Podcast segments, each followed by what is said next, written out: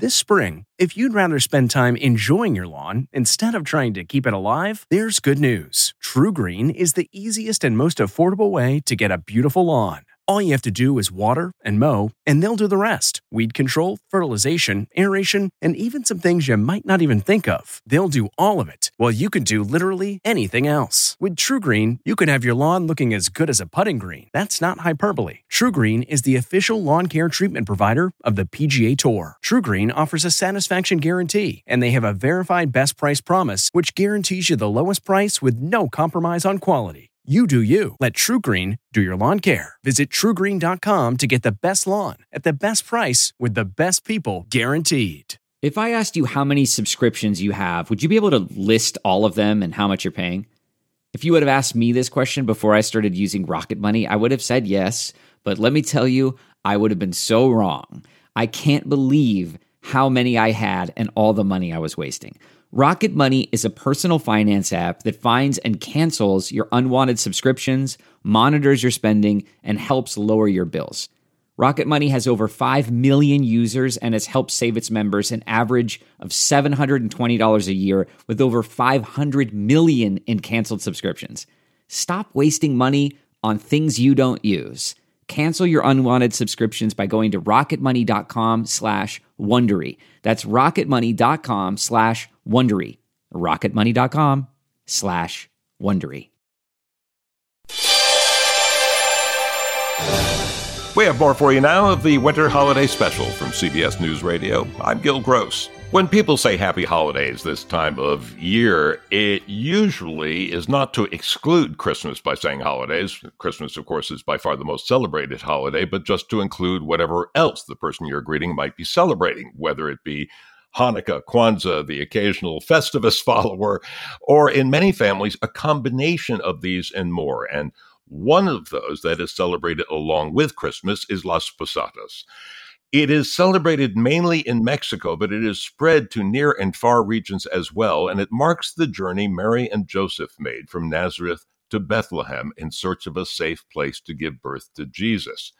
Posada, by the way, which graces the name of many hotels in the southwestern United States, simply means an inn or lodging, which of course is what Mary and Joseph were looking for.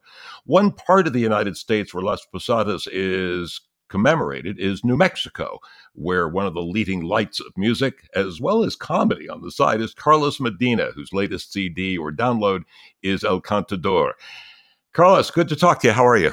I'm doing well. Thank you, Gil. So, as did the journey of Mary and Joseph, this is a holiday that goes on for several days, doesn't it?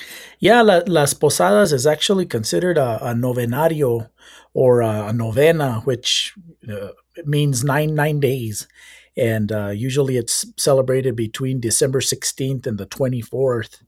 And uh, you know, like a legit posada would last nine days. the The girl playing Mary is on a donkey and the first stop is at somebody's house and then they sing um, you know they sing the songs that that are written for for las posadas and you know there's people inside the house people outside the house and it, it's quite a production it, it's really um it's really cool to to witness it i remember as a kid seeing las posadas and and then as a, as i uh, as i got older being a musician you know i was involved in in in, in that part of the production. It's a cool expression of uh, of culture and tradition and, and music and language and of course religion. Yeah, I, it's just it's such an interesting thing because it's done with such joy now, and of course the story has a happy ending in the birth of Jesus, but it it's really the story of Mary and Joseph being turned away at place after place after place after place. Yeah, it, it's interesting because it involves a cast of insiders and a cast of outsiders, and it's you know it's the the the people inside the houses when you're doing the the production, you know, and then the people uh, traveling with Mary and Joseph. Uh, of course, in this production, they have an entourage. I don't know how accurate that is historically, but you know, I, I would assume it was uh, Mary and Joseph and the donkey in, in the production uh, nowadays you, you've got you know musicians following them and uh, it, but it all ends with you know the insiders uh, letting the outsiders in. Yeah, but I was looking at some of the dialogue because there's a there's a litany that goes on through this. The outsiders, Mary and Joseph, start by saying, "In in the name of heaven, I beg you for lodging because my wife." My beloved wife cannot walk. And the insiders say, This is not an end. Keep going. I cannot open. You may be a rogue. And then Mary and Joseph go, don't be inhuman. Have mercy on us. The God of heavens will reward you for it. And the insiders say, Go, don't bother us. Because if I become annoyed, I'll give you a trashing. And it goes on and on like this. And, and I guess just the fact that Jesus does finally safely get born is the reason why it can be celebrated with happy music and joy and and all of that now absolutely and you know and then the last the last uh, verse of that song which is called la la canción de la posada is, uh, you know, entren santos peregrinos, reciben esta, este rincón, which come in holy pilgrims, receive this corner. Because even though the place is poor, I offer you, I offer it to you from my heart. And uh, so it, you know, it, it's a beautiful ending to a, to the beginning of a, you know, of an incredible life. when you were a kid, you know, before you're now the grown up star musician you are, but when you were a kid, because I've seen this done, there's celebrations with a child dressed up as an angel and all of that. I, I don't suppose your parents stuck wings and a halo on you, or or did they? Well, it's interesting because uh, I I grew up. The area where I grew up is I would say 99% Catholic. We were one of the few families that didn't grow up Catholic, but being surrounded with the traditions and, and that culture, we we would participate, and it, it was always uh, interesting to me how you know how all this uh, fit into into Christmas and and as a kid in in uh, in elementary school that was the play the school play. And so as I grew up uh, you know I was playing I was playing music by age five like like at dances and stuff. So as as I got older I would often get asked to to participate as a musician. And uh, you know the, the older i got the, the the wiser i became to what i i call the uh, the posada after party which once once the production is over and and jesus found the the place to be born then you know all the the older men and uh, and the musicians would would uh, huddle around a, a little bonfire you know and it's interesting how how you know even las posadas becomes kind of like a rite of passage. And uh, being a musician, I, I guess it, it, kind of you, you're on the fast track to that. And so uh, I, I, remember some of the uh, the older women in the in the community always had an issue with the fact that hey, we just celebrated this beautiful story. And uh, I, I, would get um, chastised for that. At one point, I wrote a song and it's it's interesting because this is a song I wrote for my mom for Mother's Day because I I didn't I mean I didn't have enough money for a Mother's Day card that year. But it's called Que Dios te guarde madrecita and one day I realized that you know this kind of ties into Las Posadas. So I remember singing that song one night around the the open barrel bonfire. Que Dios te guarde madrecita cada día yo pienso en ti. Si lejos de ti me encuentro, en mi corazón yo siento one of the ladies that had the most issue with us doing that after Las Posadas liked the song. And so that kind of became the, uh, the, the key, you know, to to to keep her at bay and, and not be so mad. So this this story, the reenactment, it, it's it's it runs deep, you know, in the community uh, where I grew up, in the whole state, and uh, in in all of Latin America. Uh, I, I, I think I read somewhere that it's it's been uh, it's been celebrated for more than 400 years. Like the late 1500s is is the first uh, known reenactment, I guess. Do you remember any of the the music other than yours from Las Posadas commemorations? it varies regionally depending on, on on on where you live i'm sure that there's uh i mean i've i've seen posadas con mariachi where where the mariachi will actually write like a, a son or a huapango so it, it kind of changes the style of the music, but maybe it would use the same uh, the same lyrics. And then uh, there's there's very unique songs too that have been written specifically for for Las Posadas by by different you know songwriters and musicians, and uh, I feel like m- more than not they borrow from the from La Posada song, but then there's other like religious songs that are that are sang, especially when you're walking from one house to the next. One song that comes to mind is a song called Un Día a la Vez, One Day at a Time. It's just one of these universal, even though it's not really a religious song, it's been like accepted by several religions and and it's just something that that kind of made its way into the into the production, if you will. Necesitado me encuentro, Señor. Ayúdame hoy, yo quiero saber lo que debo hacer. Muestra el camino que debo seguir, Señor, por mi bien. Yo quiero vivir un día a la vez. And then in English, it's one day at a time, sweet Jesus. That's what I'm asking from thee. So that it's, you know, it's a very well known song um, recorded by, uh, I don't know, multiple artists in probably several languages. Carlos Medina is a singer, also a comic and actor. We can talk about that another time, whose latest CD or download is El Cantador. And Carlos, a pleasure. Happy holidays. Well, thank you so much. You're listening to the Winter Holiday Special from CBS News Radio.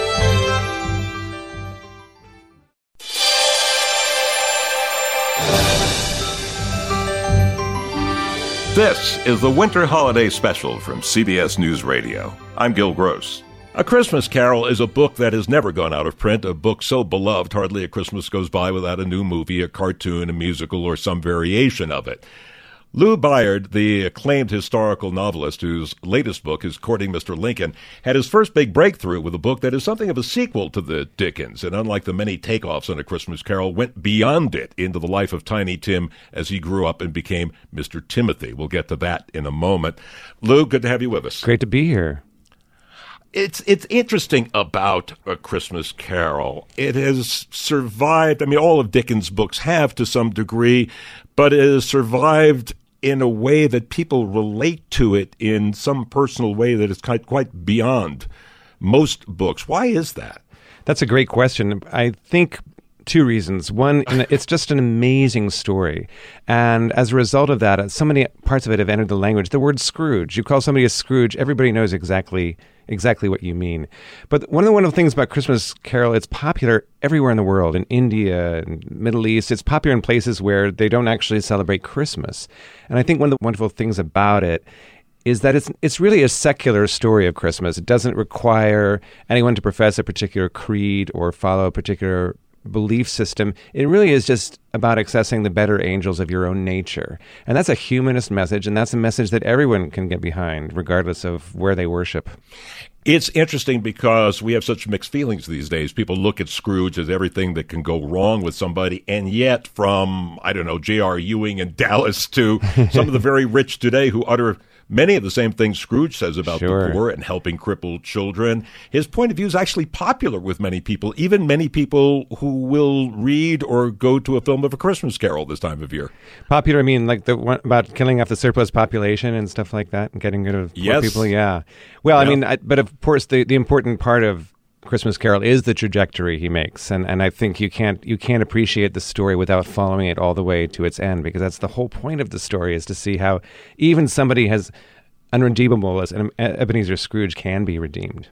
I guess we should get into Dickens at least briefly yeah. here because he's a mixed bag. He writes so beautifully about the importance of family, about holding the, the Cratchits, Tiny Tim's family, up as an example of everything we should be in terms of love of spouse and children. But he was something of a lout who abandoned his own wife and children. he, well, yes, he did. He kind of cast off his wife after she had borne him, I don't know how many, d- dozens of children, dozens of children, dozens. um, yeah, and, he, and, and had a mistress. And yes, he was not exactly a Mr. family values. But I think the Cratchits are his ideal of how a family should be. I don't think it's necessarily a representation of his own life, but how he felt families should relate to each other. It's significant, I think, that they live in Camden Town, which is where uh, Dickens grew up with his own family. It's a, a then a pr- pretty poor suburb of, of London. But I think he wanted to believe I think that's the, that's the key thing. This is this is the kind of family he he wanted to believe in. He was also, I should say, passionately concerned about children in general and about uh, children in poverty. The Christmas Carol was partly inspired by an 1843 government report on child safety in the mines, child labor laws that were being regularly flouted. So if you read the book, if you actually read the original story, it's it's it's really quite passionate about what children were up against in Victorian England. Well, very much our concept of childhood, uh, attacking the idea that children are to be sent off to the workhouses. Yeah. Uh, the way that we look at childhood very much is from Dickens. The the hopeful side of childhood you're talking about. I mean, yes, yes, yes, and the, and the, the fact that children should have a childhood. You know, yes, I know, and that was you're somewhere. right, and that was still a re- kind of unusual concept in those days because at some point, particularly if you were in a poor working class family, you you just had to go to work. There wasn't there wasn't time for you to have play. There wasn't time even for an education. You just had to get a job and help support your family. So that's a partly a function of the economic circumstances in which they grew up in. London was half children in those days, and many of them were just roaming untenanted with no families and, and struggling to survive. And that's what Dickens would have seen firsthand. Well, then let's get into your book, Mr. Timothy, because it's it's interesting. What was there that drew you to the idea of Tiny Tim as somebody that we wanted persi- uh, to pursue? Because in in a way, in A Christmas Carol, he is kind of the image of pure innocence. Absolutely, and that's probably why I didn't like him growing up. Yeah, he was. I've always loved Dickens. Dickens was my favorite author growing up, but I never liked Tiny Tim, and I think it's because I just didn't believe in him. I didn't think a, a kid in, in his circumstances would behave as nobly and purely and uh, admirably as as Tiny Tim did. But I can see now that Dickens needed him to be that way to create this sort of moral center, the moral anchor for this myth that he was telling. But I just started thinking maybe there was something Dickens didn't tell us about this kid. And how do we figure out what that was? And so, Mr. Timothy, he's grown up, he's alive, he's he doesn't have a um, a crutch anymore. I t- took away all the sort of easy points of sentiment, and then put him in the Victorian underworld. He's in the he's living in a brothel and teaching the madam how to read, and he's at night he's trilling the um, the Thames River for for dead bodies with his friend Gully uh, to get their pocket change and, and get the inquest fees. So he's living right on kind of the edge of the Victorian underworld. And in the process, he comes across some dead girls in the streets and becomes their self appointed protector and learns about himself and who he really is, you know, apart from all the things that Dickens wanted us to believe. One of the interesting things about that, besides the fact that there's there's a great plot and a lot of payoff in the book, is that at the end of a Christmas Carol, we kind of get this view through the redemption of one man, Ebenezer Scrooge, that maybe there's this great hope. And one of the things that we get from your book is, yeah, but you know, London was still London, and children still had an impossible time of it, and a, a kid like like Tiny Tim who who is so perfect in the book, coming up against the reality of life in, in London as a grown up, would really be up against it because kids still were, and especially the poor. Yes, absolutely. There really was no safety net in those days. There were their private charities. Those, those two gentlemen who tried to hit up Scrooge early in the story, early in A Christmas Carol, are examples of that. You know, trying to appeal to people's sense of charity and goodwill. But but they were uh, a lot of these these these families and these children were essentially abandoned to their own devices and and a lot of them didn't survive. And in my telling of the the sequel you know a lot of the some of the Cratchits don't survive. So it's it, nobody nobody is safe. And of course you had the disease and you had rampant epidemics. So it was it was a tough time to be alive and uh, a tough time to to survive or let alone thrive in. There are some throwaway lines about religion, very few, as you point out in A Christmas Carol. So, what do we know about Dickens? I mean, from what I know, he was kind of a New Testament guy, but from what you you know, we know of his personal life, he also wasn't religious. Religious. So, how did he mean this? Just as a story of a story of you know redemption, which I guess would be a more religious view of it, or a more secular thing about the about the lives that people were were living in London. What was what was the impetus for this? Do you think? I think it was just a sense of the injustice that was going on around him. He saw, as I said, he looked around and saw all this poverty, saw all this suffering, and saw people who were turning a blind eye to it. And that enraged him. And the Christmas Carol was written in, I think, about six weeks. It was written in really a heat of, of inspiration, but also in a kind of rage. And again and again, he comes back to the suffering of children, to the, to the starvation and, and want and hunger and crime. And, and that really was, I think, his, his predominant theme in taking this up, much more than um, a, a specifically religious or church oriented theme.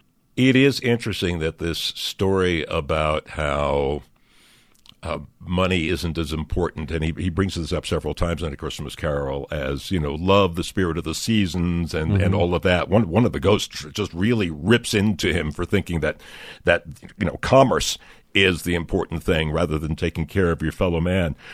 But ironically, A Christmas Carol really becomes his kind of pension. He writes it in that hurry because Martin Chuzzlewit, which is a great book, but kind of flopped when it first came right. out.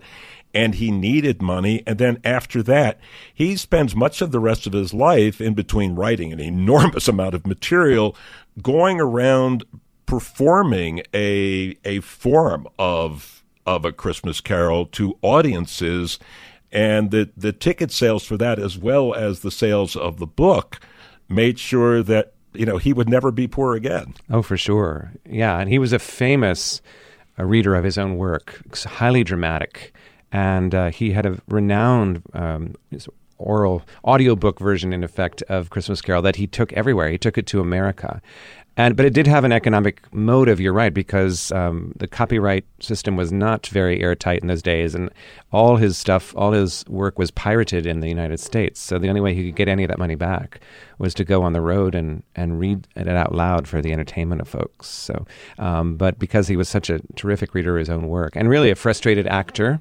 amateur actor himself, um, he he really took to that theatrical vein, and there were and the books themselves are wonderfully theatrical. There's a reason they dramatize so beautifully. I think it's because he did think in terms of, of scenes and drama and mel- at times melodrama and keeping people excited.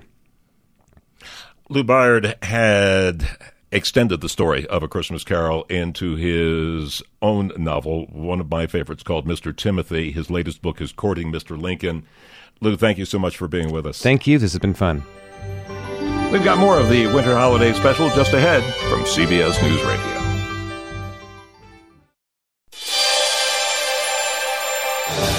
Welcome back to the Winter Holiday Special from CBS News Radio. I'm Gil Gross. The Star of Bethlehem is only a star in that it's even mentioned in the book of Matthew. And speaking of the Magi making their way to the Christ child, we read, When Jesus was born in Bethlehem of Judea, in the days of King Herod, behold, Magi from the east arrived in Jerusalem, saying, Where is the newborn King of the Jews? We saw his star at its rising and have come to do him homage. Hmm. So, what might that star have been? And would there be such a thing that would direct them to Bethlehem? To deal with the story, again, only reported in Matthew, we have a completely different Matthew of a sort, rather Mathews, Grant Mathews, professor of theoretical astrophysics and cosmology in the physics department at the University of Notre Dame. Good to have you with us. Oh, it's a pleasure to be here. So, the first question should be, especially for someone from a school where religion is taken quite seriously, was this something like a miracle we just shouldn't question, or might this have been an actual light in the sky that either by divine intervention or fortuitous coincidence could point the way to Bethlehem? Yes, there are several potential astronomical events that coincide with the right time frame that might have been what signaled to the Magi to uh, look for a ruler born in Judea. And I guess the next question before we get deeper into the astronomy is are we making a mistake by starting out thinking it was a star? Could it have been a nova, a supernova, a, a comet? Uh, could they have even seen back then a, a, supernova? Yes, there was in fact one in the right time frame. You have to look at uh, who the Magi were they were most likely Zoroastrian priests. They were uh, what we would call modern day astrologers. They were looking at the locations of the planets and the time of the year. And, and so the most likely event that would have signaled to the Magi that there was a ruler born in, in a particular place, Judea, was uh, a particular alignment in the sky. So these are Zoroastrian priests. They're into astrology, which you know brings up a question about the comet theory because comets to them would have been a bad omen. Also, just in terms of astronomy, a comet would not have led to a fixed position. You wouldn't follow a comet to Bethlehem. Yeah, well, there's actually people have written papers about this that you know there could have been a tail. There was a comet in 5 BC that showed up. People have thought, well, the comet moves. That this the, it mentions the star moves, and I'll get into that. Uh, but you're absolutely right. Uh, a comet was considered to be a harbinger of something awful that was come coming. Uh, the, there was a comet recorded with the death of Cleopatra, and uh, a comet recorded with, uh, oh, you know, Caesar gets surrounded in Gaul and has all this trouble. Uh, so uh, comets were not considered a, a representing some good new ruler that was born. Yeah, it, it might have been, hey, there's a comet, let's run in the other direction, rather than, oh, let's let's let's follow that. Something really good is going to happen here. Yeah. Um, there are also astrologers, and I'm just wondering, knowing very little about this, by the way, that maybe they would be more interested in constellations anyway than than a particular star.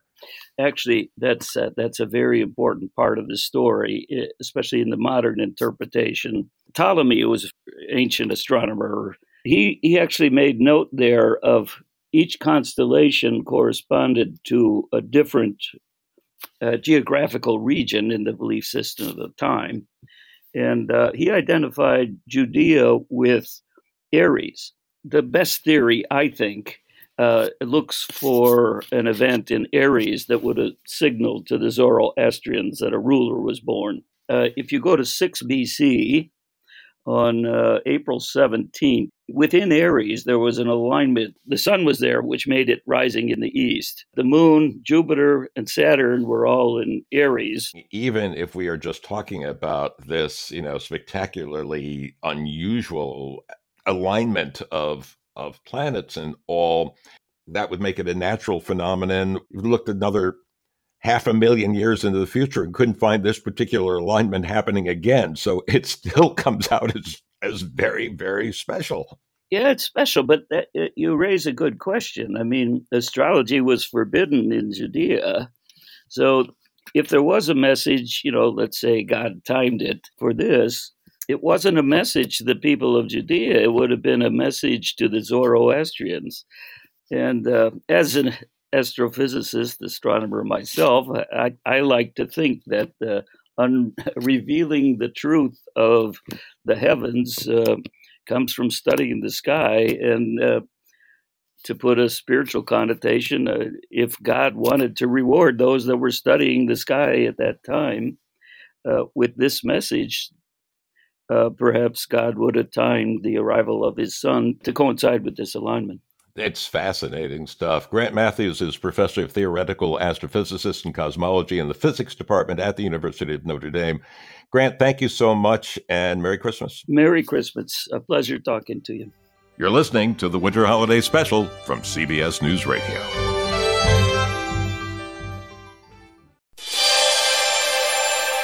Welcome back to the Winter Holiday Special from CBS News Radio. I'm Gil Gross.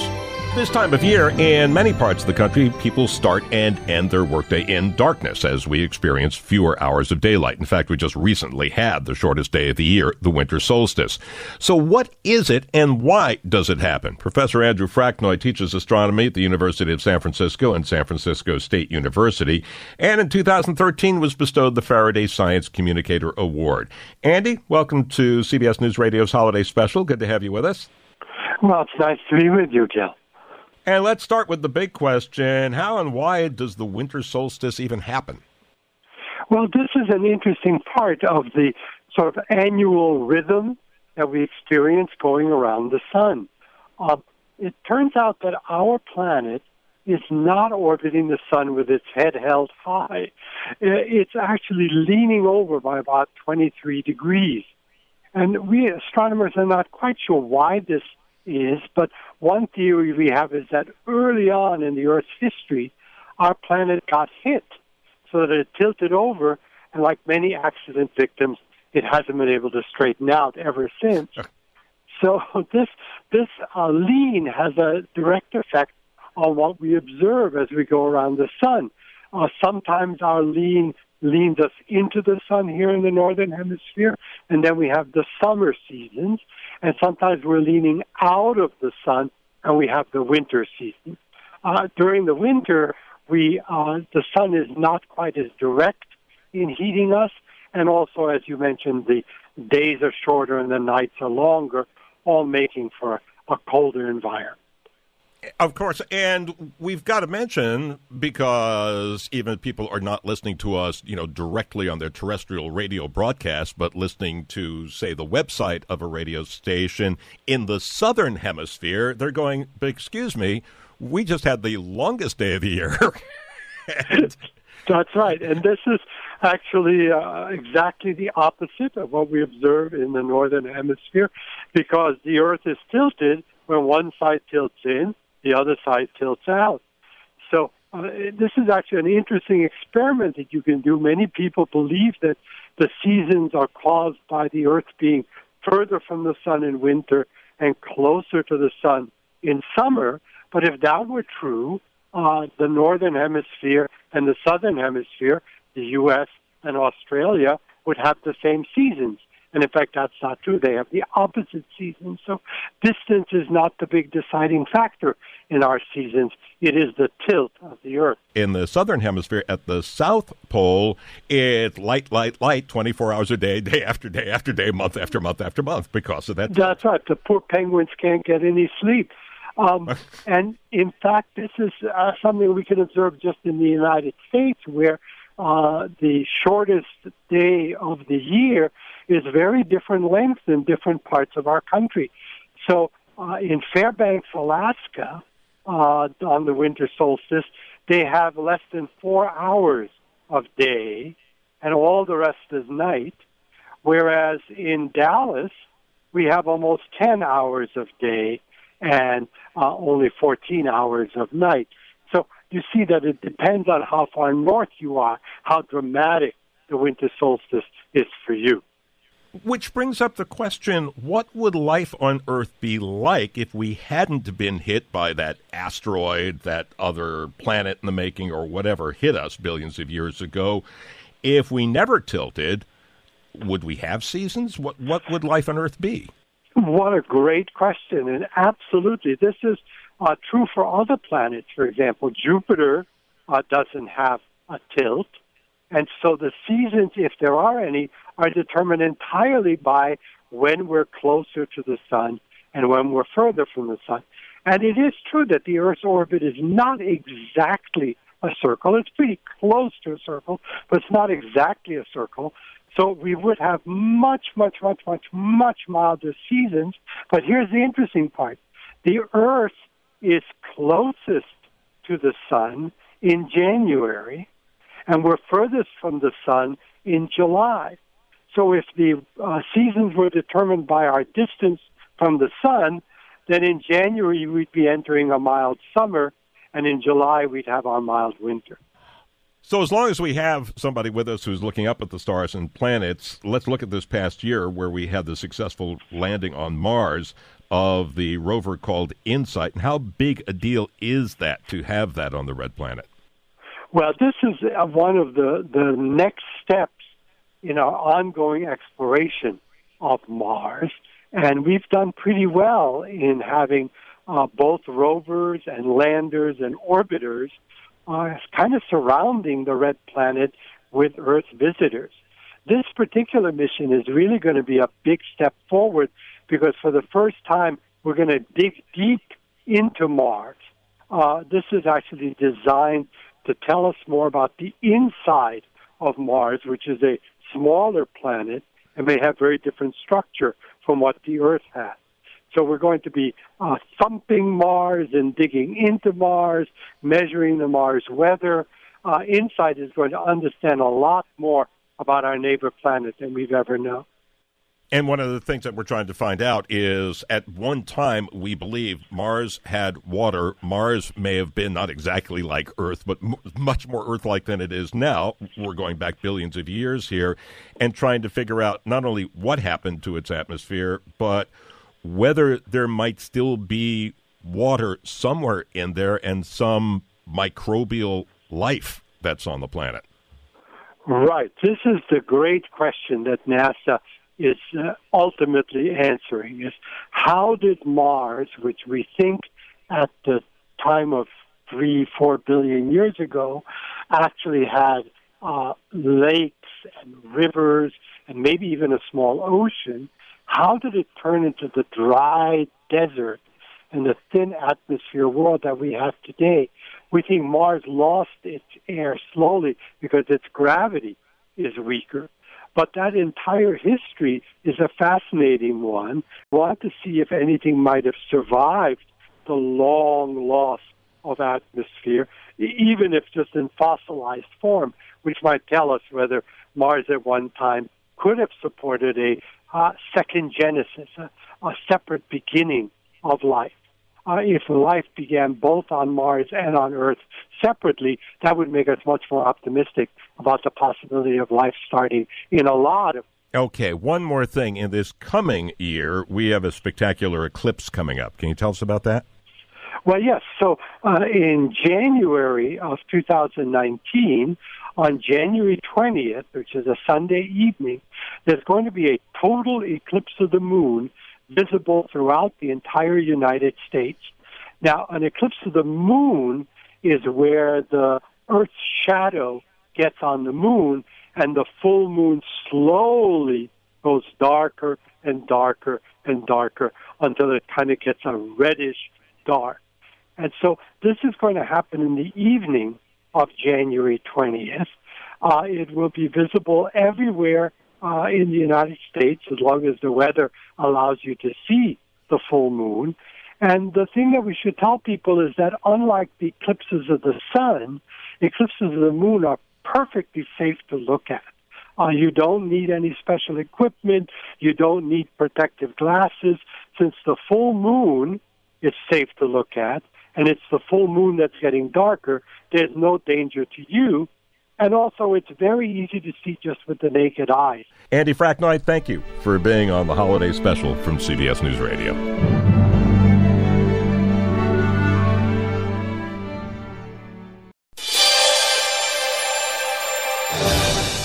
Welcome back to the holiday special from CBS News Radio. I'm Gil Gross. Holiday colors abound this time of year as people show their holiday spirit. And one way people splash green and red is with the ubiquitous holiday flower, the poinsettia. CBS Sunday Morning's Mark Strassman explores the history of how this red and green foliage imported from Mexico became America's most colorful Yuletide symbol. In Greenville, South Carolina, this 1905 craftsman style home is a canvas of Christmas color. Are they in every room? They're in every room. and every room's different color. Travis Seward and Wade Cleveland have a passion for poinsettias. Greenville has poinsettia pride. At the airport, new arrivals see it in this massive tree. More than 10 feet tall, built with 168 plants you can't live in Greenville and be a part of the community and not understand that the poinsettia has a special place. They have the poinsettia parade for the Christmas parade, and so and a poinsettia hotel and a poinsettia bridge, which is very historic, and a poinsettia highway. So it's hard to miss that there is a connection. It's hard to miss in this house. Yes. What's less obvious is the history of these plants, which grow wild in Mexico. In the 1500s, the Aztecs were the first to cultivate them. Franciscan missionaries arrived in the 1600s and thought the plant's red color symbolized the blood of Christ. They called it La Flor de la Noche Buena, or Christmas Eve flower. In Taxco, Mexico, this nativity parade earlier this month showcased the poinsettia's enduring power. Street mosaics in the city pay tribute to the plant. It is the Christmas plant. Jim Faust, a horticulture professor at Clemson University, is an authority on the plants. Poinsettia or poinsettia? Yeah, most academics and horticulturists will say poinsettia. Uh, Joel Poinsett himself said poinsettia. Poinsett, a 19th century politician, lived in Greenville. Joel Poinsett, who the plant is named after, uh, was the first ambassador of the uh, United States to Mexico. And he was an avid plants person, and so he was involved in the exchange of plants to and from uh, Mexico and the United States. And, and so he happened to, in 1828, uh, send the first poinsettias to this country. Americans became enamored of this plant that blooms only once, around Christmas. It's really in the early 1900s when poinsettias become unpopular that you start to see stamps and Christmas cards and stuff that really start to have much more of the red and green as the dominant colors. By the 1960s and 70s, U.S. greenhouses produced millions of them. Shades of red make up 90% of the $200 million market. Contrary to widespread belief, poinsettias are not poisonous to people or pets. If you taste the nectar on them, it tastes really good. It's, it's really sweet. It is sweet. it's no, like honey. It is like honey. Yeah. Who knew? Consumers typically buy one or two. Travis Seward has bought more than 80. How do you know when to stop? He doesn't ever know when to stop. This has been the holiday special from CBS News Radio, produced by District Productive and Paul Woody Woodhull with the assistance of Hunter Sense. I'm Gil Gross.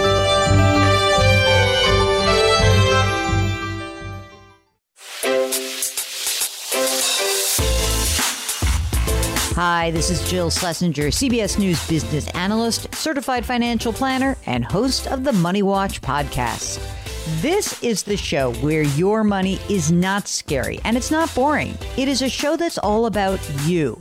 It's your questions that make it possible for me to provide unconventional and entertaining insights on your money, and maybe more importantly, on your life. I'm going to be your financial coach, someone who brings common sense and an insider's perspective on how to manage your money and your emotions. And I promise we are going to have a little bit of fun along the way. Have a question from retirement to career changes to college funding? Just send us an email at askjill at jillonmoney.com. Follow Money Watch wherever you get your podcasts. You can listen ad free on the Amazon Music or Wondery app.